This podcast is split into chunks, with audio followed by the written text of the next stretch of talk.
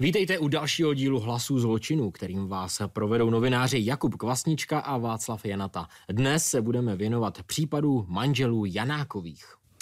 Manželé Janákovi, Vašku novodobí stodolovi, respektive skoro novodobí stodolovi, eh, díky jejich nešikovnosti, jenom vlastně díky jejich nešikovnosti a díky skvělé práci policie se z nich nestaly sériový vrazy jako ze stodolových, ale mají za sebou v úzovkách jenom jednu oběť, ale čtyři další pokusy o vraždu.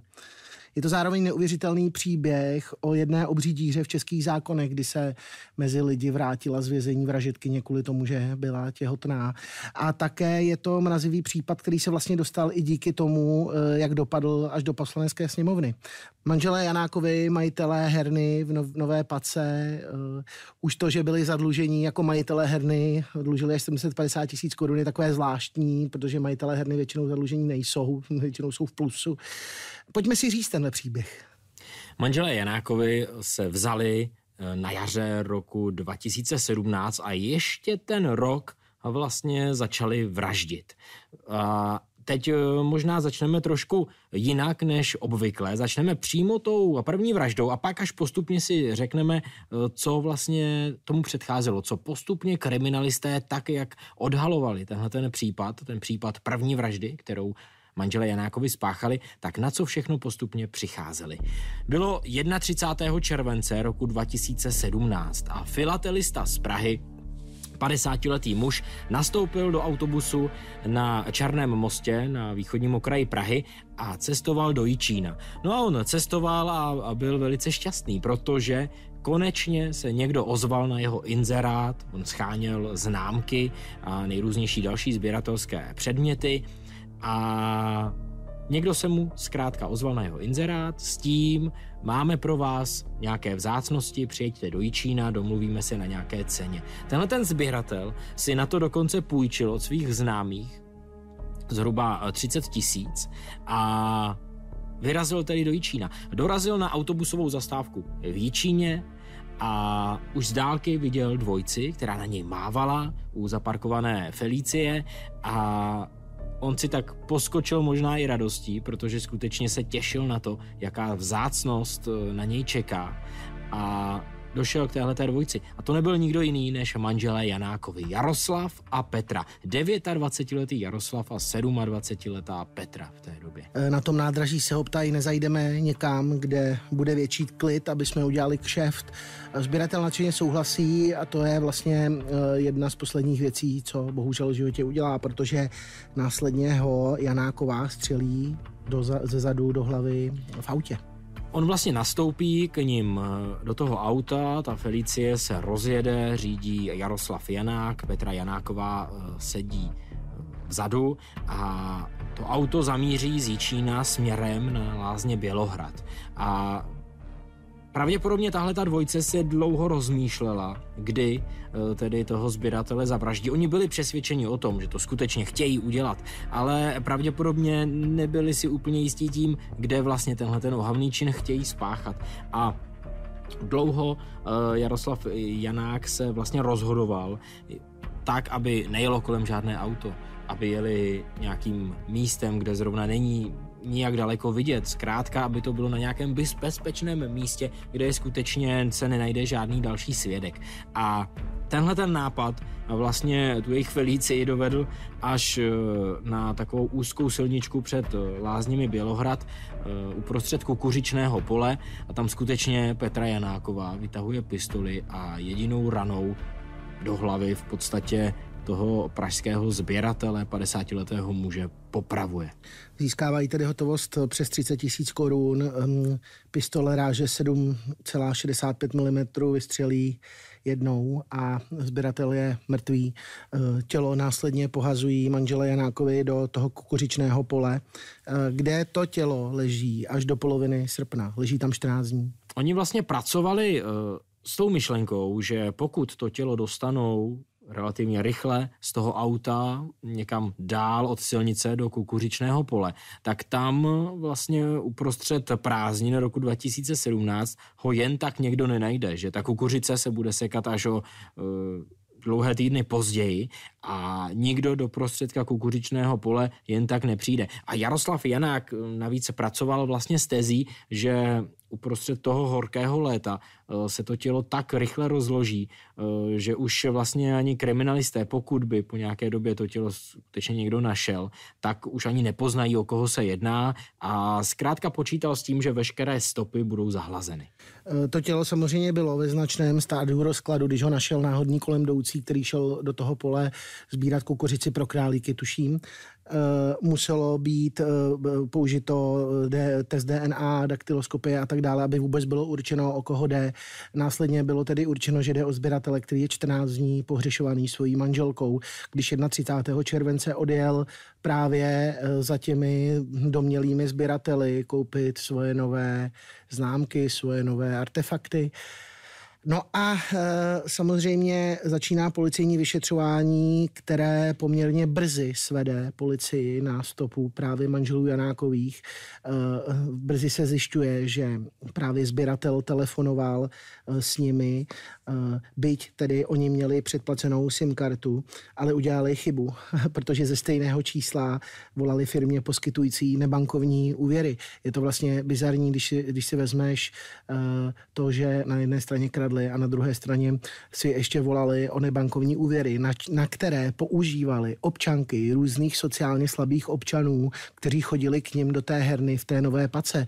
To znamená, že Janák volal uh, si o úvěry s obrovskými samozřejmě přirážkami a úroky uh, a psal je na uh, občanky, zkrátka lidí, kteří byli ať už na hraně alkoholismu, um, nějaký, nějakých jiných závislostí, zkrátka to nebyly úplně uh, sociálně silní občané, tak uh, i přes, i přes to zkrátka Janák si na ně bral uh, půjčky. Uh, sice teda říkal, jiné údaje, ale nebyl zrovna dvakrát bystrý, takže vždycky to byly údaje těch lidí kolem té herny, to znamená kolem herny Levín v Nové Pace. A kolem té herny samozřejmě policie brzo, uh, policie brzo začala stahovat smyčku. Už jenom paradoxní název té herny, Levín, od toho by asi člověk nečekal zrovna uh, nic poctivého. A skutečně tahle ta dvojce manželů Janákových uh, scháněla peníze ani se nedá říct, jak se dá. Oni skutečně si vybírali ty, ty nejhorší metody, jak vůbec jde sehnat peníze. K tomu se ještě vrátíme později, tak jak začínali. Těmi od drobných podvodů se vlastně dostali až k plánováním brutálních vražd. Ale teď zpátky ještě k tomu uh, vyšetřování. Skutečně díky uh, té fonoskopii se kolem uh, Janákových utahuje ta smyčka. Kriminalisté už je mají takzvaně v hledáčku, sledují je. Navíc zjišťují eh, třeba i to, že Jaroslav Janák po okolí Nové Paky scháněl volná eh, místa na Žbitově, volné hrobky, takže eh, policisté už předpokládali nebo museli pracovat s myšlenkou, že Janákovi, Janákovi chtějí znovu udeřit, že nechtějí skončit jen o u jednoho mrtvého sběratele a tak eh, museli rychle zakročit. Vyšetřovatel Rochl pro, legendy, pro pořad legendy kriminalistiky přesně říkal, věděli jsme, že to telefonní číslo je používaný k podvodnému získávání úvěru u různých společností a že do všech společností pravděpodobně volá jedna a ta samá osoba, která disponuje údaji nebo občanskými průkazy sociálně slabých osob z Nové paky. Eh, následně tedy následuje fonoskopická analýza hlasu. Eh, zajímavé je, že ten sběratel byl opravdu nadšenec, nebyl to žádný boháč. Opravdu, jak si říkal, on si peníze půjčil od kamaráda, což potvrdila následně jeho manželka. Můj muž jen řekl, že má nějaký kšeft, nevěděla jsem, o co jde, on sbíral různé věci, večer předtím s někým volal a byl celý šťastný, druhý den odjel a pak jsem ho už nevěděla. Snažila jsem se mu dovolat, ale nebral to. Šla jsem na policii, aby po něm vyhlásili pátrání. Druhý den mi ještě volal jeho kamarád, že si prý od něho manžel půjčil 30 tisíc. My jsme si moc nevydělávali. Já teď beru 11 tisíc a živím dvě děti. Eh, lepší by bylo, kdyby eh, to dalo manželce ty peníze, no. Tohle je velice smutný paradox, protože ten sběratel skutečně si nejprve napsal ten inzerát, že schání nějakou, nějaké konkrétní vzácnosti. A ty Janákovi tak dokonale využili vlastně eh, toho jeho koníčka. A on skutečně z toho Černého mostu do Jičína tím autobusem. Jel plný očekávání. Jeho manželka zmiňovala, že byl skutečně šťastný, že se těšil na to, co v tom Jičíně uvidí, co si tam bude moct koupit. A bohužel to dopadlo tak, jak to dopadlo. Od té samotné vraždy neuplynou ani dva měsíce a zásahová jednotka zadržuje manžele Janákovi. Je to zrovna ve chvíli, kdy odvádí eh, dítě z prvního manželství Petry Janákové eh, do školy. Ráno si na ně policisté tedy počíhají. No a oba dva manželé jsou překvapení, ale ani se příliš nebrání a během následujících výslechů se přiznávají. A nepřiznávají se jen k téhle jedné vraždě. Tam je vlastně zajímavý, jak to celý uh, gradovalo. Eh, přichází tedy Janák na výslech. Mm, oni jsou jasní. Oni jsou od začátku jasní, prostě, že to udělali. Tam těch důkazů je hodně moc. Janák přichází na výslech. Eh, všichni čekají, že hlavním iniciátorem je Janák. Ano, tady je první eh, zastavení o manželů Stodolových. Není iniciátorkou podle všeho být zákeřnou manipulátorkou a větší bestí byla právě Janáková, která střílela. Policisté si původně mysleli, že střílel Janák.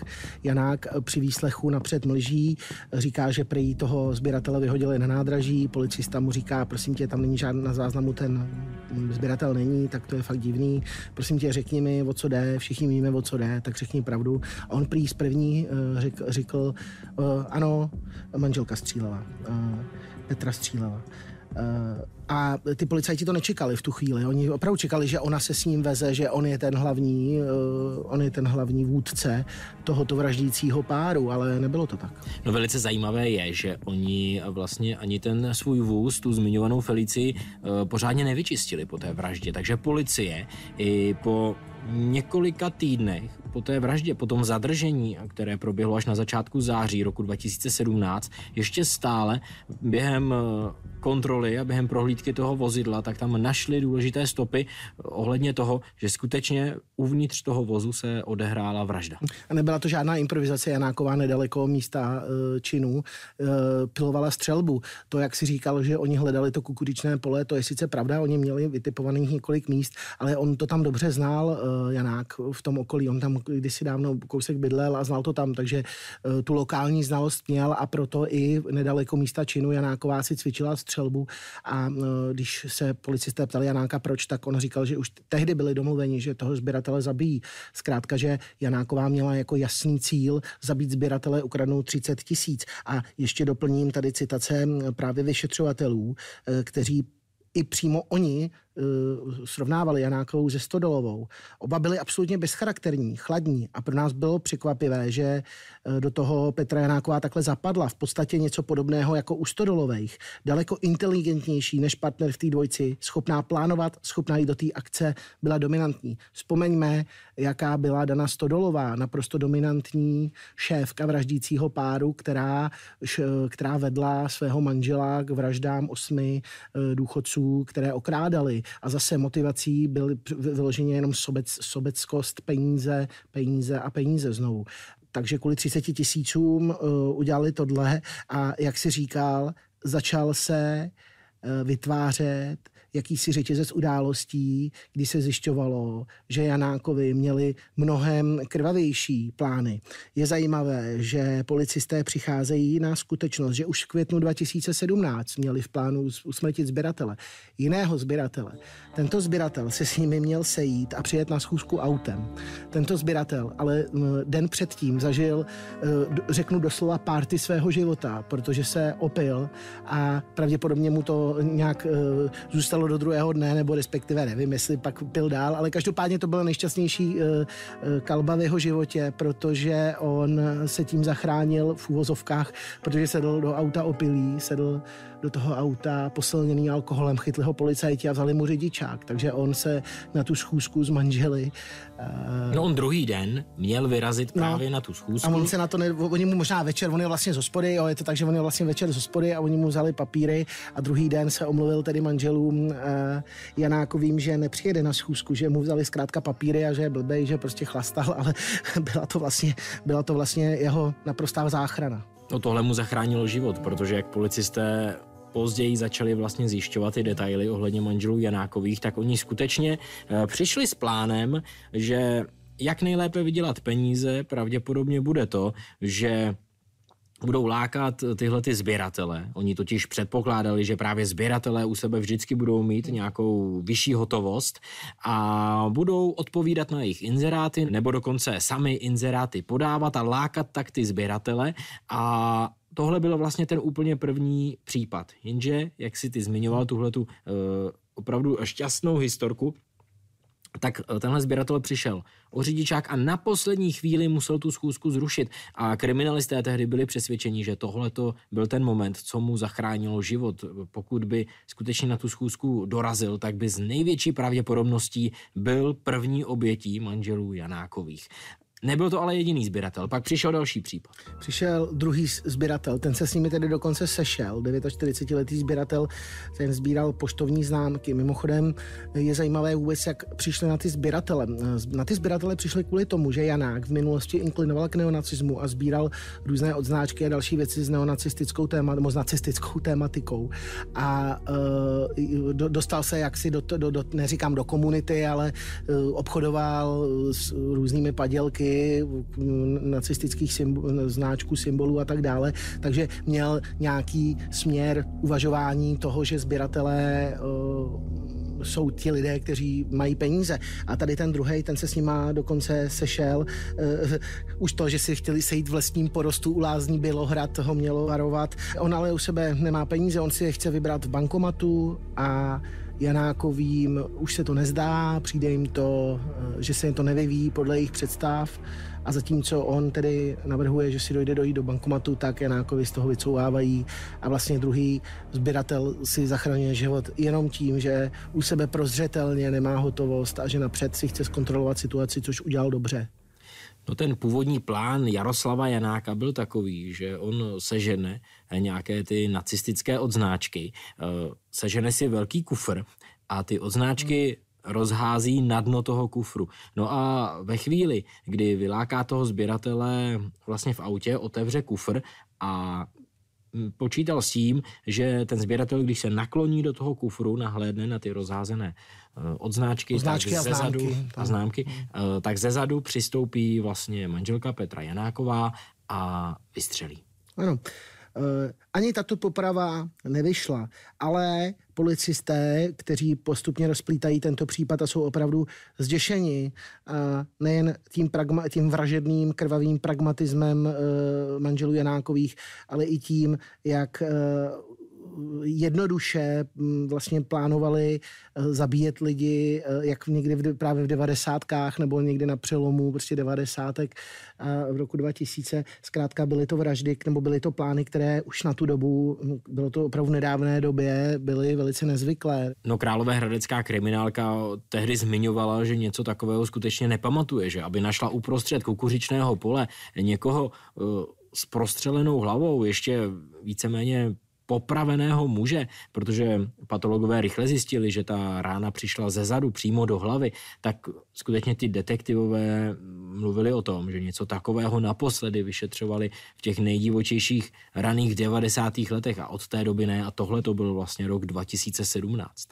No, a teď se dostáváme ještě k dalším dvou pokusům o vraždu. Pořád není konec. Máme tady jednu vraždu, dva, jenom jeden pokus a jeden, ten se zachránil úplně a ten, ten, ten další případ je naprosto neuvěřitelný. Případ Ludvíka V., který eh, měl podle policie problémy s alkoholem i podle Janákových a byl velice naivní a velice důvěřivý člověk a uh, Janák s ním společně se svým uh, parťákem Herzánem, který par- pracoval jako pojišťovák, to jméno si ještě zapamatujeme, protože Herzán poté byl také odsouzen společně s Janákovými, uh, tak uh, s tímto Herzánem vymysleli úplně bizarní pojistný podvod.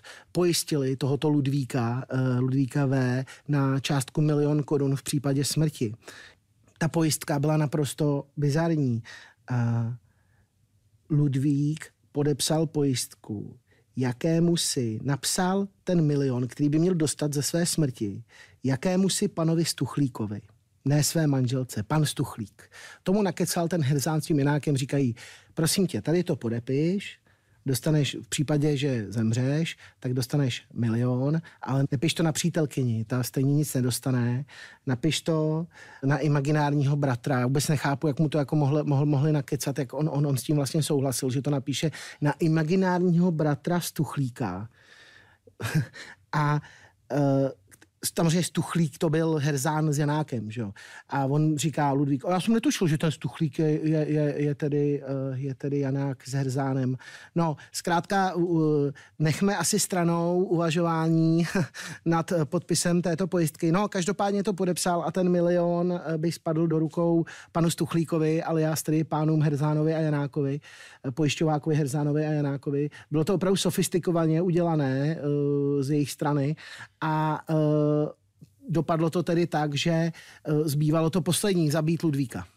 Pojďme si to říct vlastně ještě jednou zrekapitulovat to celé. Byl tady Jaroslav Janák, jeho zaměstnanec v herně, Ludvík, který byl teď pojištěný. Vlastně on sám pak později vysvětloval, že Jaroslav Janák mu tvrdil, já bych chtěl, abys byl pojištěný, ty budeš jezdit pro naši hernu tady autem, měl bys být pojištěný, Eh, na tohle on ho vlastně dokázal nalákat. A teď, jak si správně řekl, už bývalo jen to jediné. Manželé Janákovi chtěli vlastně uh, Ludvíka, svého zaměstnance, odstranit, chtěli ho zavraždit tak, aby on tedy skutečně byl prohlášen za mrtvého a oni mohli schrábnout tu životní pojistku.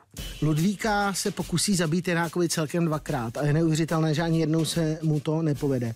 Takže na poprvé se ho snaží Jaroslav Janák přijet autem, což je neuvěřitelné v tom, že uh, ten Ludvík ví, že to je Janák, ví, že jede v tom autě, ví, že ho, ví, že ho srazí a stejně ho nepráskne na policajtech. Když budu citovat, jel asi padesátkou, já na něho pořád svítil baterkou, říká Ludvík. Ale on nes, nespomaloval. Nakonec jsem uskočil do strany, ale přední části auta mě srazil. Uh, událost sice nahlásí na policii, ale s tím, že řidiče neviděl nechce prásknout kamaráda. Ukázal jsem jim, jak se to stalo, říká Ludvík. Jarda byl kamarád, nevěděl jsem, proč to udělal, třeba mě neviděl. Takže to byl první případ, kdy on, a on se prý právě tím, že naskočil na tu kapotu, zachránil, eh, že eh, zkrátka dobře dopadl, dobře, dobře, eh, dobře naskočil na to auto. No, druhý pokus o vraždu Ludvíka byl o něco později. Toho manžele Janákovi uspali rohypnolem, kdy Ludvík říkal, že káva chutnala hořce, i když jsem jí furt sladil. A ve chvíli, kdy usíná, tak ho pouští autem ze srázu toho Ludvíka. Um, to je o tři měsíce později a e, cestou z Jelemnice odpadává, Jaroslav odbrzdí vůz před srázem a nechá ho sjet ze silnice, ale Ludvík, náš Ludvík utrpí pou, pouhé uh, oděrky. To znamená, že dva pokusy o vraždu Janákových dopadnou uh, o pár odřeninami tady toho nebohého Ludvíka, kterému trvá ještě pár uh, chvil, než si uvědomí, že to byly oba pokusy o vraždu.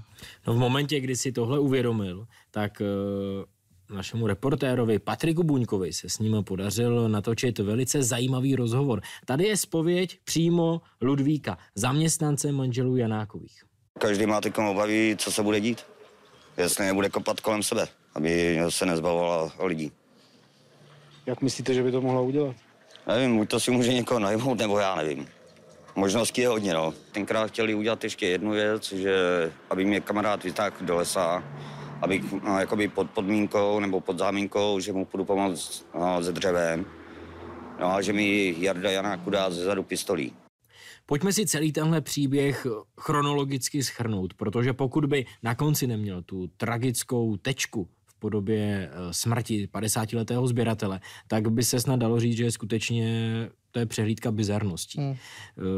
Eh, jsou tu manželé Janákovi, provozují v Nové Pace hernům, jenže mají finanční potíže, nejsou schopni tenhle ten podnik nějak utáhnout a tak si začnou vymýšlet, jak vlastně sehnat nějaké finanční prostředky. Jako první je napadá podvést svého zaměstnance. Oni vlastně ho přesvědčují k tomu, aby podepsal eh, životní pojistku na nějaké fiktivní jméno. Dokonce pan Stuchlík, ho nutí, pan Stuchlík. Na pana Stuchlíka. Dokonce ho nutí k tomu, uh, aby skutečně mu mohli srážet 1500 korun měsíčně na tohleto pojištění a za svůj cíl si uh, vlastně vyberou to, že se ho pokusí dvakrát neúspěšně připravit o život tak, aby jim ta životní pojistka byla vyplacena. Jenže to se jim nepovede, ta životní pojistka dál trvá, peníze nemají a tak uh, přejdou k něčemu mnohem brutálnějšímu. A Není jasné, jestli ta prvotní myšlenka byla z hlavy Jaroslava nebo Petry. Zkrátka manžele Janákovi napadá, eh, možná Jaroslav Janák si vzpomněl na to, že když v mládí obchodoval s nacistickými odznáčky a různými eh, upomínkovými předměty, eh, tak eh, si vzpomněl na to, že právě sběratelé těchto věcí a nejrůznější numizmatikové a filatelisté mají u sebe peníze a tak se rozhodnou, že si za svoje cíle vyberou právě je a začnou je lákat na inzeráty. U dvou z nich se jim to nepodaří a u třetího ano, tam to skončí vlastně brutální popravou uprostřed kukuřičného pole.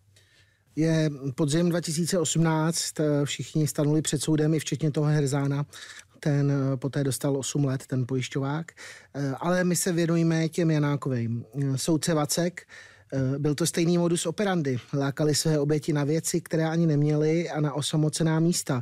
To dokazuje, jak měli všechno dopředu připravené. Měli dluhy minimálně 750 tisíc korun. A když byli schopni popravit člověka pro 30 tisíc, nabízí se otázka, jak chtěli svou finanční situaci řešit dál. Oni by opravdu sériově vraždili. Oni by opravdu kdyby se jim povedl první, tak by následoval další, další, další, další. Naštěstí tedy udělali chyby a policisté byli daleko více uh, profesionální a daleko více připravení, než byli v době vražd Stodolových. Soudní znalkyně o Janákové, skrytě dominantnější je obžalovaná Janáková, která je osobností mnohem vyrovnanější a rozhodně by nedělala nic, co by se jí příčilo. Je typem ženy, která si k sobě vybírá slabší mužské typy, je disciplinovanější než Janák a odolnější psychicky.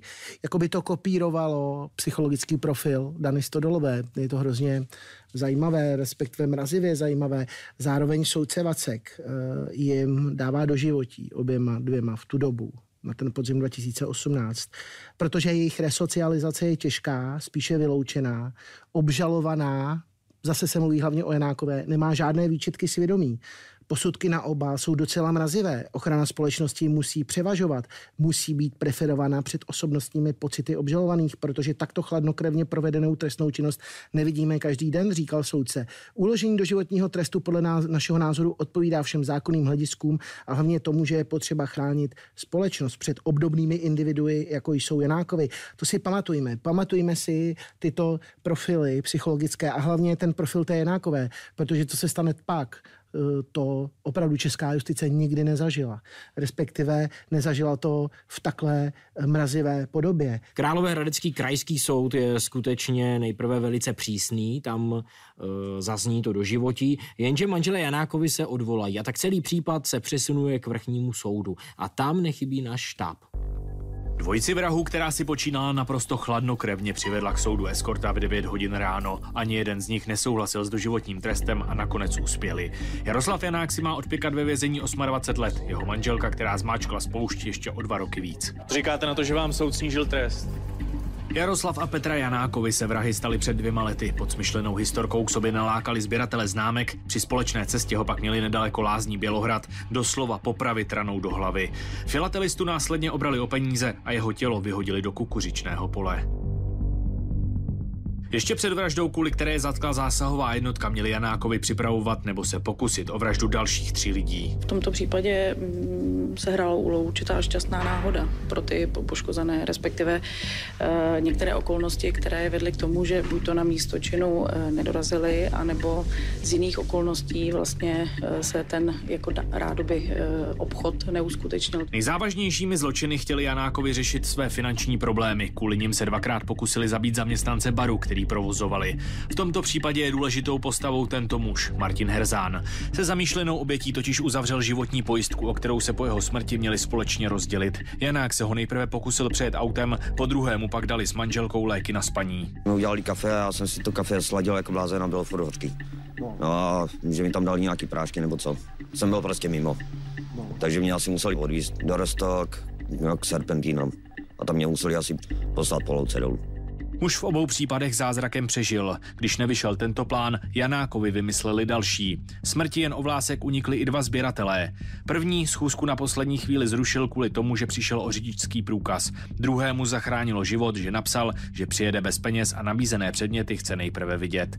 Za vraždu, pokusy a přípravu dalších zazněl pro oba stejný rozsudek, do životí. Odvolací soud ale byl mírnější. To značně rozladilo sestry zavražděného, které po vynesení rozsudku jen těžko skrývaly slzy. Smrt za smrť, pretože môj, náš brat im veril. Išiel si po vlastnú smrť Toto se robí. Soudce zmírnění rozsudku zdůvodnil tím, že pro uložení do životního trestu nebyly zákonné důvody. Přihlédnout prý bylo nutné i k tomu, že nakonec spáchali jen jednu vraždu. Pokud si Jaroslav Janák odpiká celý trest, z vězení se dostane nejdřív v roce 2047. Jeho bývalá manželka ještě o dva roky později. V tenhle ten moment většinou náš pořad končí. Vrazy jsou ve vězení a tím je celý případ uzavřen. Jenže tady ne, tady přichází možná ještě něco daleko zajímavějšího, alespoň v podání Petry Janákové. Je červen roku 2019 a titulní stránky novin plní zprávy o tom, že Petra Janáková ve vězení uprostřed svého trestu najednou otěhotněla ještě ve vazební hvěznici, respektive otěhotněla v Hradci Králové a v červnu roku 2019 je v šestém měsíci. Co je horší? Objevuje se ona obrovská díra v českém zákoně, o, kterém jsme, o které jsme mluvili na začátek nešťastný a dnes už zrušený paragraf trestního řádu o tom, že pokud odsouzený trpí nějakou těžkou nemocí, může soudce přerušit výkon trestu. Jenže druhá věta odstavce 1 hovoří o tom, že u těhotné ženy to musí přerušit vždy. U těhotné ženy se musí trest přerušit vždy, říkal tehdy ten paragraf. A tohle Petra Janáková dopředu předem musela vědět. S tím ona počítala. Mimochodem, velkou zajímavostí je, že skutečně ta žena na jeden celý rok od porodu musí být propuštěna a vězeňské službě se nemusí nijak hlásit. A zajímavé je, že například v Teplicích byl jeden případ, kdy nějaká odsouzená to takhle protahovala po každé dalším a dalším těhotenstvím a vyhýbala se tak trestu celých dlouhých 8 let. Ano, tam to je poměrně známý případ, že uh, toto prodlužování tehdy u této občanky skončilo tím, že to osmé nebo sedmé nebo kolikáté dítě, teď přesně nevím, se narodilo mrtvé. A kvůli tomu, že to dítě se narodilo mrtvé, tak um, mohla nastoupit ten trest, že uh, ne, nečekala další rok. Ona vždycky to měla naplánované tak, že otěhotněla tak, aby nemusela nastoupit nastoupit trest. No a ta Janáková měla jasno. Byla v šestém měsíci a věděla, že ji teď na rok budou muset propustit. Na rok vražetkyni s těmi posudky, které jsme tady četli, Vašku s tím, jaká byla, s tím, jak byla bezcitná, chladnokrevná, bez jakéhokoliv svědomí, eh, opravdu nebezpečná ženská vražedná bestie. A najednou český zákon umožní jít na rok na svobodu bez jakékoliv kontroly ona byla úplně v pohodě. Ona nemusela, ona, ona věděla, že se o ní nikdo nebude zajímat, protože dle tady toho zákona zkrátka nesměl. Navíc přišla s velice závažným obviněním, protože samozřejmě vězeňská služba uh, se zajímala o to, jak vůbec bylo možné, že ve vazební věznici tahle ta žena mohla otěhotnět. No a Petra Janáková na to měla jednoduché vysvětlení, uh, ukázala na tři konkrétní dozorce a řekla, že tahle ta trojice jí znásilnila. Prý eh, se na ní vrhla v její celé, eh, někteří z nich ji drželi a další ji prý znásilnili a tak otěhotnila. Tohle byla verze Petry Janákové. Představ si, že jsi ten dozorce v Královéhradecké vazební vězdici, přijdeš ráno do práce a tam leží obvinění, že si znásilnil Janákovou, vražetkyni Janákovou, ty, ty a ty, takhle na vás ukáže a ty prostě se musíš bránit, musíš vypovídat na gipsu, který to vyšetřuje, to obvinění na tobě leží a ty cítíš nespravedlnost a najednou ta ženská nad tebou vládne a píše se o tom v novinách a mluví o tom politici a uh, je to hodně velký mediální skandál. Petra Janáková navíc odmítla to, aby byly provedeny testy přímo na tom plodu a zkrátka muselo se počkat až do toho samotného porodu a v ten moment, kdy Petra Janáková v porodnici už mimo věznici porodila svoje dítě, tak uh, kriminalisté neváhali ani den, eh, rychle odebrali, hned jak to bylo možné, vlastně eh, DNA eh, toho samotného dítěte a rychle pak zjistili, že skutečně ti dozorci jsou nevinní. A pak přišlo i vyjádření GIPSu, který samozřejmě tedy generální inspekce bezpečnostních sborů, který na tom případu pracoval a díky těmto vzorkům DNA hned bylo jasné, že ta trojce dozorců je nevinná. A tohle je vyjádření mluvčí generální inspekce bezpečnostních sborů Ivany Nguyenové. My jsme prověřováním a následným eh, porovnáním vzorku DNA dítěte a námi vytipovaného uh, údajného otce zjistili, že biologickým otcem není uh, nikdo z příslušníků vězeňské služby České republiky. Mimochodem v tu dobu už byli manželé Janákovi rozvedeni uh, oni se rozhodli ve vězení a uh, Jaroslav Janák vstoupil do té kauzy toho oplodnění, respektive toho obvinění Janákové a uh, už tehdy říkal, přes tchýně skazoval, skazoval do médií, že ví, kdo to byl, ale že to nebyli ty tři dozorci. Už i Janák brojil proti Janákové v tomto, v tomto případě. To znamená, že uh, tam došlo i k reakci přímo toho Janáka. Ale my bychom si hlavně teď měli říct, jak teda sakra otěhotněla v té věznici. Tam bylo několik scénářů, pojďme si to popsat. Tenhle ten případ vlastně vyšetřovala jak vězeňská služba, tak generální inspekce bezpečnostních sborů. A každého zajímalo, jak je tedy možné, že Petra Janáková, odsouzená na 30 let, dokázala otěhotnět přímo ve věznici tak, aby uh, byla propuštěna a mohla se tak uh, starat o to dítě. Jak toho vlastně docílila. A Vyšetřovatelé uh, zmiňovali vlastně dvě nejpravděpodobnější varianty. Ta jedna z nich je takzvané koňování, což je vlastně eh, princip toho, že vězni si mezi okny, mezi jednotlivými celami natáhnou provázek a přes jakousi lanovku si pak posílají nejrůznější vzkazy nebo balíčky. A zkrátka eh, takhle přes tuhle lanovku z jednoho okna do druhého okna eh, vězeňská služba počítala nebo předpokládala, že se mohl nějaký e, biologický materiál dostat e, vlastně od spoluvězně přímo k Janákové, e, která pomocí něho se pokusila o takové improvizované umělé oplodnění přímo ve vězeňské cele. A druhá, možná ještě pravděpodobnější verze, ke které se vyšetřovatelé pak přiklonili, tak je to, že Petra Janáková navázala jakýsi vztah s jedním ze spoluvězňů, eh, který pracoval v kuchyni a který eh, rozvážel vlastně mezi jednotlivými celami jídlo. No a tenhle ten vězeň tedy eh, v nějaký nestřežený okamžik pomocí masturbace naplnil igelitovou gumovou rukavici, kterou zavázal. No a potom, když Petře Janákové předával vlastně v Ešusu kusu jídlo, tak jí podstrčil i tenhle ten v úvozovkách balíček, tuhle tu gumovou rukavici.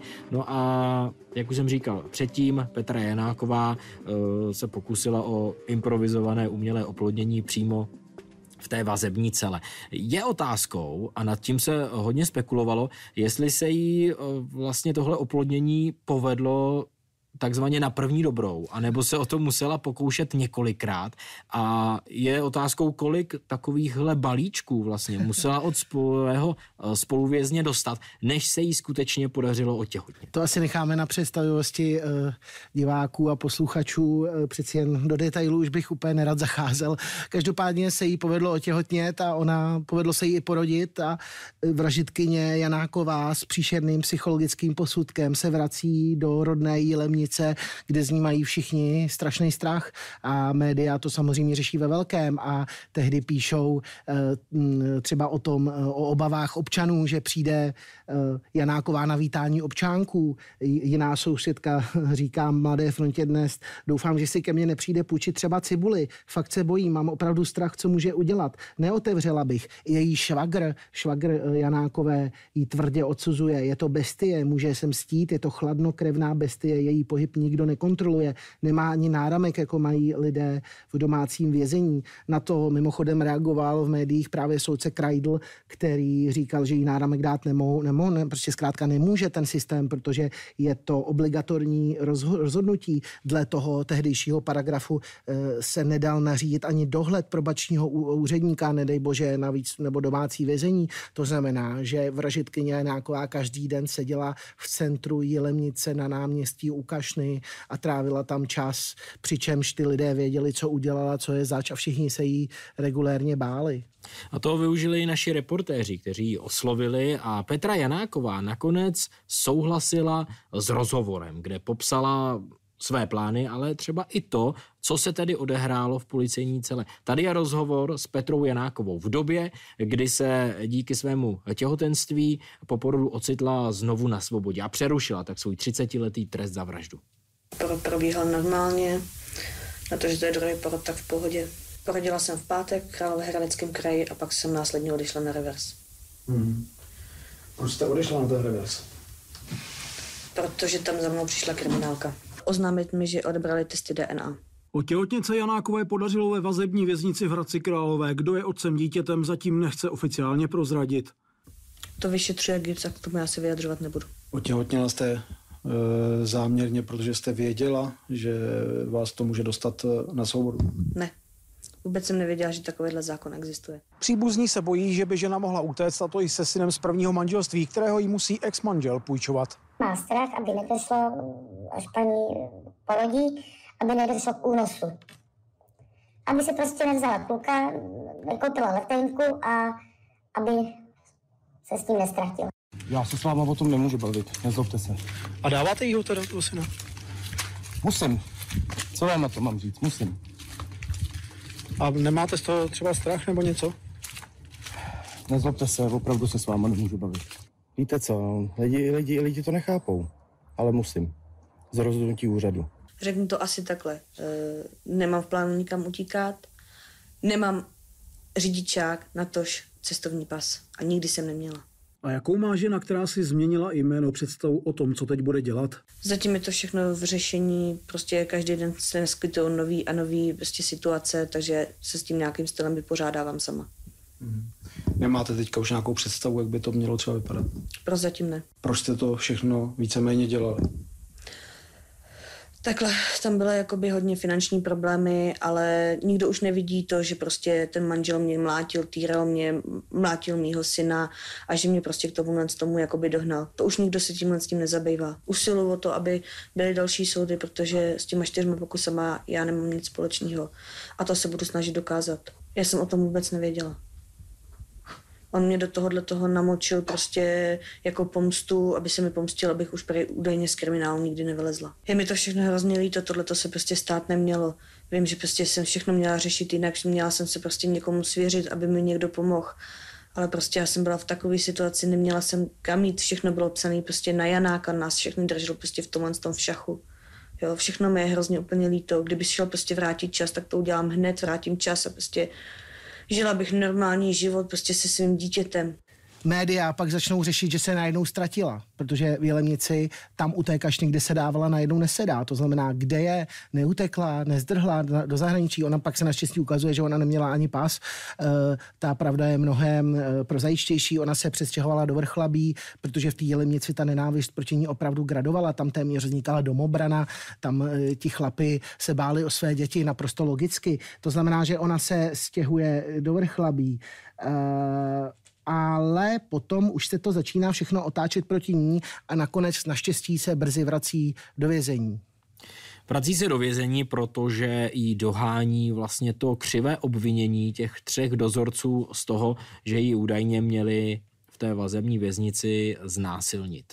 A to vyšetřování bylo ukončeno s tím, že nic takového se nestalo, ale tím to pro Petru Janákovou rozhodně neskončilo, protože soud ji začal eh, řešit právě za to křivé obvinění. Eh, nakonec byla odsouzena ke dvěma letům vězení, eh, měla se dostat zpátky do vazby a v té chvíli, kdy ona si mohla užívat ten rok na svobodě, než se vrátí do vězení, tak soud kvůli právě tomuto křivému obvinění na ní uvalil vazbu a soudci nakonec uznali to, že než aby Vlastně Petra Janáková byla nejprve ve vazební věznici, když stejně jí ještě čeká dokončení toho jejího 30-letého trestu, tak se zkrátka rozhodlo o tom, že se vrátí zpátky přímo do výkonu trestu. A tak místo celého roku na svobodě díky tomu těhotenství to nakonec bylo jen několik málo měsíců. Byly to tři měsíce, přesně tři měsíce a Janáková se vrací zpátky a její případ zároveň tedy mění i český zákon,